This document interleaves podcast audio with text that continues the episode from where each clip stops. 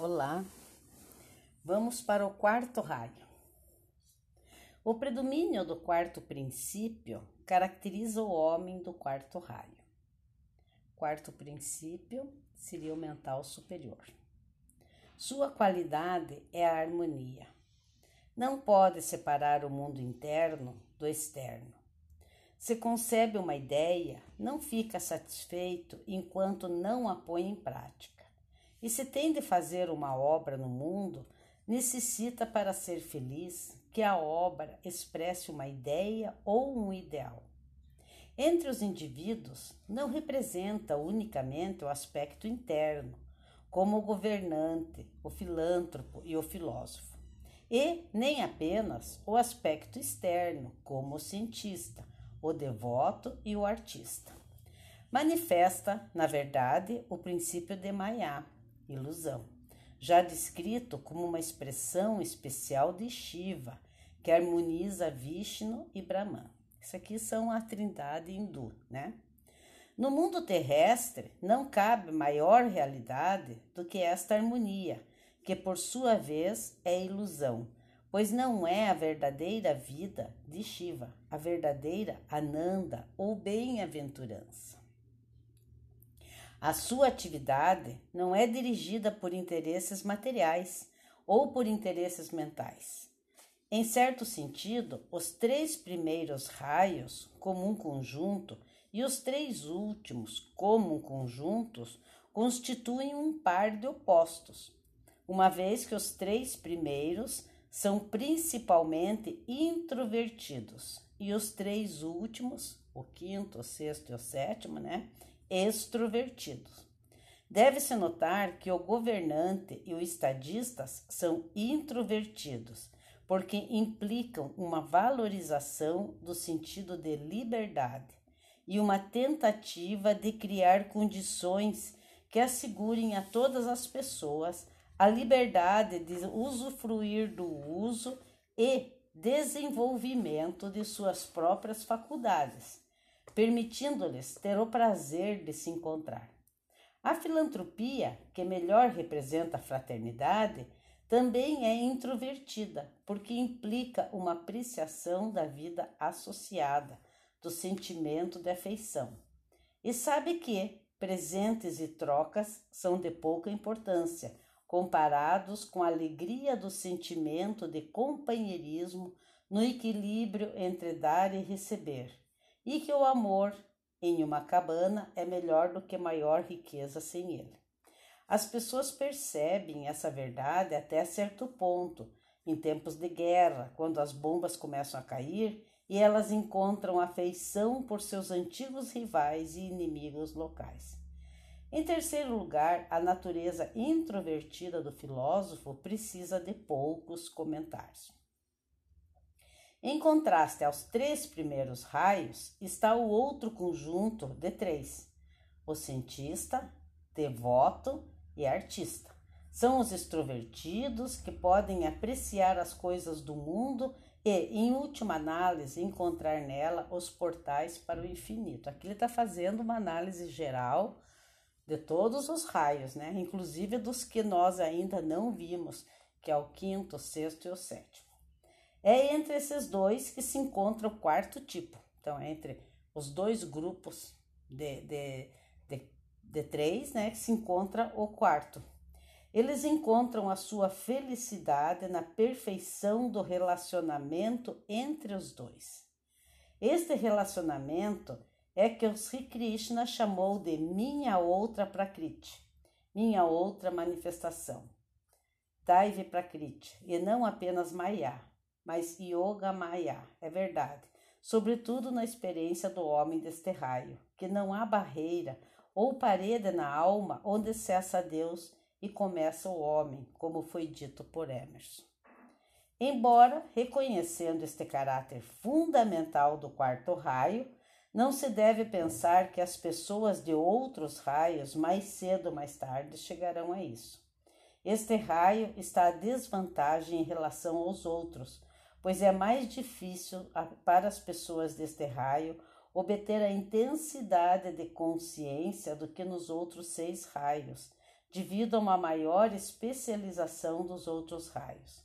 De forma que às vezes as pessoas do quarto raio parecem mostrar mais indiferença à exatidão material, precisão, verdade, bondade beleza, e, às vezes, mais indiferença à dignidade, ao companheirismo e aos princípios do que as pessoas dos outros raios, porém com a vantagem de evitar os defeitos da especialização. Na perfeição de cada raio há uma purificação, resultando em chante ou paz, na qual a pessoa se torna consciente do verdadeiro eu. Nas primeiras etapas do seu desenvolvimento, o indivíduo deste raio denotará vigorosas disposições de ânimo, que às vezes o inclinarão aos três tipos de confiança própria, os três primeiros raios, e outras vezes aos três tipos de devoção, os três últimos raios, mas nunca se apartará da sua equilibrada e ponderada posição em que manifesta simultaneamente os dois aspectos da natureza humana. Esta inquietude lhe ocasiona infortúnio, porque na obra que tem de fazer no mundo necessita expressar um ideal, e os ideais que não consegue expressar no fazer o enfraquece e queimam a alma. Sua consciência está conturbada até que chega ao felizar do estado de vida em que o aspecto interno e o externo atuam em constante harmonia e as leis capitais do progresso externo e do interno, o karma e o dharma, se fundiram em uma só. Quando assim se fundem ambas essas leis, o indivíduo do quarto raio alcança o ponto mais próximo da verdadeira felicidade que se pode desfrutar deste mundo, porque é plena e constante a interpretação do interno pelo externo e do externo pelo interno e às vezes se manifesta nitidamente o espírito de profecia. A vida e a religião dos antigos egípcios denotam muito assinaladamente a influência deste raio. As coisas daquele país eram representações da vida, e as representações da vida eram muito materialmente objetivas. Assim ocorre, como exemplo, como a arquitetura egípcia, de linhas mesquinhas e colunas redondas e abundantes, e cujo traço se ajustava constantemente às formas vegetais e animais, sem que lhe servissem de ornamentação. Por outro lado, a escultura, pintura e desenho de figuras humanas e outros seres viventes no Egito foi em forma matemática e hierática como em nenhuma outro lugar. E tudo isso não era mais que a apropriada roupagem da magia interna, verdadeira vida do antigo Egito.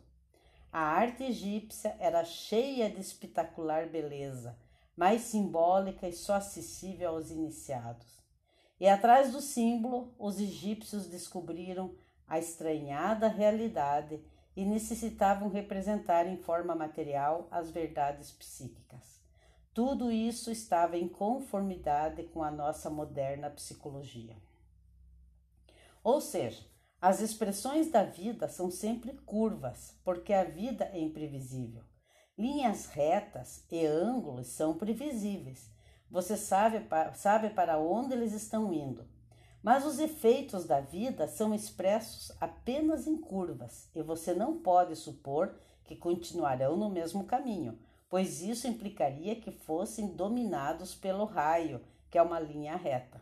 Também deve ser levado em consideração para que se compreenda corretamente que em uma curva não existem ângulos. Na mente do quarto raio, essa verdade é de alguma forma aprendida. Com isso vem o reconhecimento da morte no mundo e isso é aceito. Uma ação realizada é uma ação morta. Uma ideia é um pensamento morto. A ação é feita em segunda parte para evitar a necessidade de uma ação futura, e o pensamento é feito de maneira semelhante para fixar ideias que irão poupar pensamentos posteriores. Portanto, tanto a ação quanto o pensamento são autodestrutivos e produzem um mundo morto cujo mérito é não causar problemas. Nossos tapetes e roupas são algodão e lã mortas. Nossos móveis são árvores mortas. Nossas casas de tijolo, de tijolos e cimento são matéria mineral, tão morta quanto possível.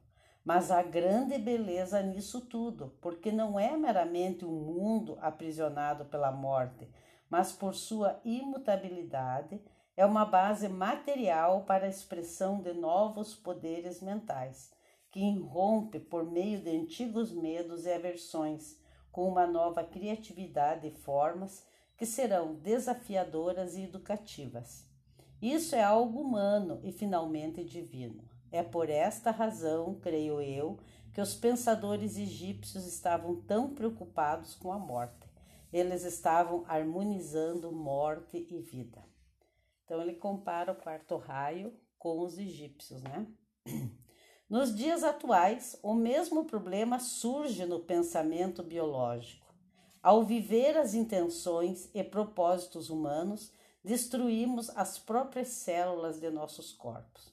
Mas por que essa destruição, já que apenas o útil deve ser preservado? Então, entregamos o corpo aos cuidados dos processos vegetais e animais durante o descanso ou dormir, até encontrar sua vida restaurada. Que anjo caído é a mente humana! Ainda assim, podemos ver como sua obediência a uma lei espiritual, por trás ou além dela, redimirá o mundo e a si mesma. Todos podem observar a influência das formas e cores na mente e no humor. Se você entrar em uma sala, por exemplo, decorada com formas curvas, e semelhante às flores, descobrirá que sua natureza emocional é tocada por elas. Mas se você entrar em um quarto decorado com desenhos quadrados, você receberá uma impressão mental. Essa influência é direta e há muito simbolismo operando dessa forma. Mas além disso, o pensamento se liga às coisas e formas, e como pensamentos semelhantes atraem semelhantes, Muitos símbolos têm muita força de pensamento conectada a eles. Isto pode ser sentido por pessoas sensíveis do quarto raio. Do reconhecimento dessas verdades derivam muitas variedades de arte mágica, e o mago prático pertence ao quarto raio. Notamos a influência deste raio em grande número de atividades humanas, quem tenha vigorosamente desenvolvido suas qualidades poderá ser um eminente ator ou atriz, pois ao assumir atitude externa no correspondente a uma emoção, irá despertá-la em seu ânimo. Por exemplo, se quiser sentir piedade ou devoção, tomará a atitude e o traje do religioso, e a emoção pia e devota brotará em resposta. Por toda parte vemos pessoas deste tipo, desse tipo que finge ser o que aspiram ser, e contudo não há nisso simulação nem hipocrisia, nem desejo de que os demais as tomem pelo que aparentam, senão simplesmente a pressuposição do que com o tempo será uma realidade. Ouvi falar de uma senhora inglesa desse tipo que esteve na Índia e lá se tornou muito apaixonada pela filosofia hindu e ansiava para que seus ensinamentos invadissem sua alma. Quando voltou para Londres, insistiu em vestir-se à maneira indiana e sentar-se no chão para comer. Seus inimigos riram e seus amigos rangeram os dentes, mas ela estava obedecendo ao impulso que era correto para ela. As pessoas do quarto raio também são bons atores porque, quando produzem em suas mentes os estados emocionais que desejam retratar, as formas e ações externas que acompanham esses estados seguem com a maior facilidade. O gracioso aspecto de uma cultura e a expressão de sua beleza física, como se observa, por exemplo, nas espanholas, é também característico do quarto raio, porque se manifesta no corpo físico a liberdade espiritual. Nas múltiplas atividades destes raios se encontram todas as variedades de interpretação do mental pelo material e do material pelo mental. O mago, o ator, o artista simbólico e o poeta pertencem ao quarto raio. Então, ele está aqui fazendo uma, uma apologia grande, né? está fazendo uma, uma grande descrição para poder explicar que o quarto raio ele traz o produto da mente para o mundo físico, né? Então o mundo físico é para essas pessoas do quarto raio é uma representação do mundo mental. Na Índia, onde tudo existe em abundância, o que parece ser um compêndio da raça humana, a influência do quarto raio se manifesta vigorosamente na arte e em algumas formas culturais de adoração. Se um ocidental tem a sorte, que é muito raro, de simpatizar com uma família hindu e ganhar sua amizade verdadeira e confiança, até o ponto de ficarem à vontade, sem dissimulações, pode ser que lhe permitam ver o interior do sacrário que existe em todo o lar indiano. Achará imagens ou pintura das formas da divindade e às vezes de santos, muito longe da beleza exigida pelos cânones artísticos. Mas o ocidental observará que quando os seus amigos hindus se aproximam daquelas representações, as reverenciam profundamente e se arroubam ante sua beleza. Ali está a beleza, mas não na imagem nem na pintura, senão na mente de quem as contempla, como se fossem a vívida realidade. Algo parecido sucede na linguagem. A palavra, abre aspas, beleza, fecha aspas, não é bela em si, mas ao pronunciá-la aparecem na mente as visões da beleza conhecida. Certo é que a linguagem pode ser bela, independente do seu significado. Mas este aspecto corresponde ao sétimo raio, enquanto que o uso da linguagem como expressão de ideias pertence predominantemente ao quarto raio. No geral, a pessoa do quarto raio tem um vocabulário muito abundante. Vimos que no primeiro e sétimo raios predomina a vontade, no segundo e sexto, o amor, e no terceiro e quinto, o pensamento. Mas como o indivíduo do quarto raio não seguiu nenhuma dessas três sendas, tem usualmente mesclados em mais ou menos iguais proporções os três atributos da consciência embora nenhum tão perfeito como se houvesse se especializado em qualquer outro raio. Este equilíbrio dá a mente e a faculdade chamada imaginação, na qual se misturam a vontade, o amor e o pensamento. Então, o quarto raio é uma mescla de todos os outros três, de todos os outros três grupos, né? Outros seis raios. Tá? É, se um indivíduo desse tipo estuda um problema, não espera por muito tempo pela solução lógica, pois os sentimentos se derramaram sobre o problema e a miúde brotará de sua mente a solução revelada pela concentração da vontade. Se, pelo contrário, há algo que suscite suas emoções, intervirá logicamente a vontade para mostrar o propósito da situação. Em sua modalidade positiva, a imaginação é uma potência mágica que enche a vida humana, pois quando o imaginativo olha as coisas, vê a vida, e quando olha a vida, vê o mundo das coisas. Não pode atender isoladamente a vida e as coisas. Quando a imaginação chega ao seu ponto culminante, o indivíduo é um verdadeiro mago que enlaça o visível com o invisível e o invisível resulta de meios visíveis. Os literatos pertencentes a este raio mostram imaginação fértil ao expressar suas ideias e o seu incrível poder de analogia põe aos seus serviços imagens trazidas dos confins da terra. Os vivos relâmpagos de fantasia, como os de Shakespeare e Kalidasa, brotam da imaginação. A virtude desta faculdade pode ser muito viva e a miúde a observamos com singular pureza na vida infantil. Recentemente me contaram que duas meninas conversavam sobre o que fariam quando fossem maiores. Uma delas disse que teria uma casa muito linda e muitos filhos. A outra, que sem dúvida havia sido educada num ambiente muito pouco idealista, replicou: Pois eu serei professora. Teus filhos virão à minha escola e eu os surrarei a ponta do chicote. Mas a interlocutora rompeu em prantos e, com a voz entrecortada de soluços, respondeu: Que horror! Que te fizeram meus filhinhos para assim os maltratares? Não é muito frequente achar uma tão viva imaginação nos adultos, ainda que nos indivíduos remanescentes da raça raiz atlante esteja mais assinalada do que nos da raça ária. Conheci um médico chinês que me dizia que seu maior prazer nas horas vagas era estender-se em sua poltrona e imaginar que estava no céu. A sensação para ele era tão real como se com efeito fosse positivo. Também podemos levar em consideração o valor da imaginação para descansar e dormir. O prazer deliberado dos, abre aspas, castelos no ar, fecha aspas, é uma das melhores maneiras de dormir e descansar a mente do estudante cansado.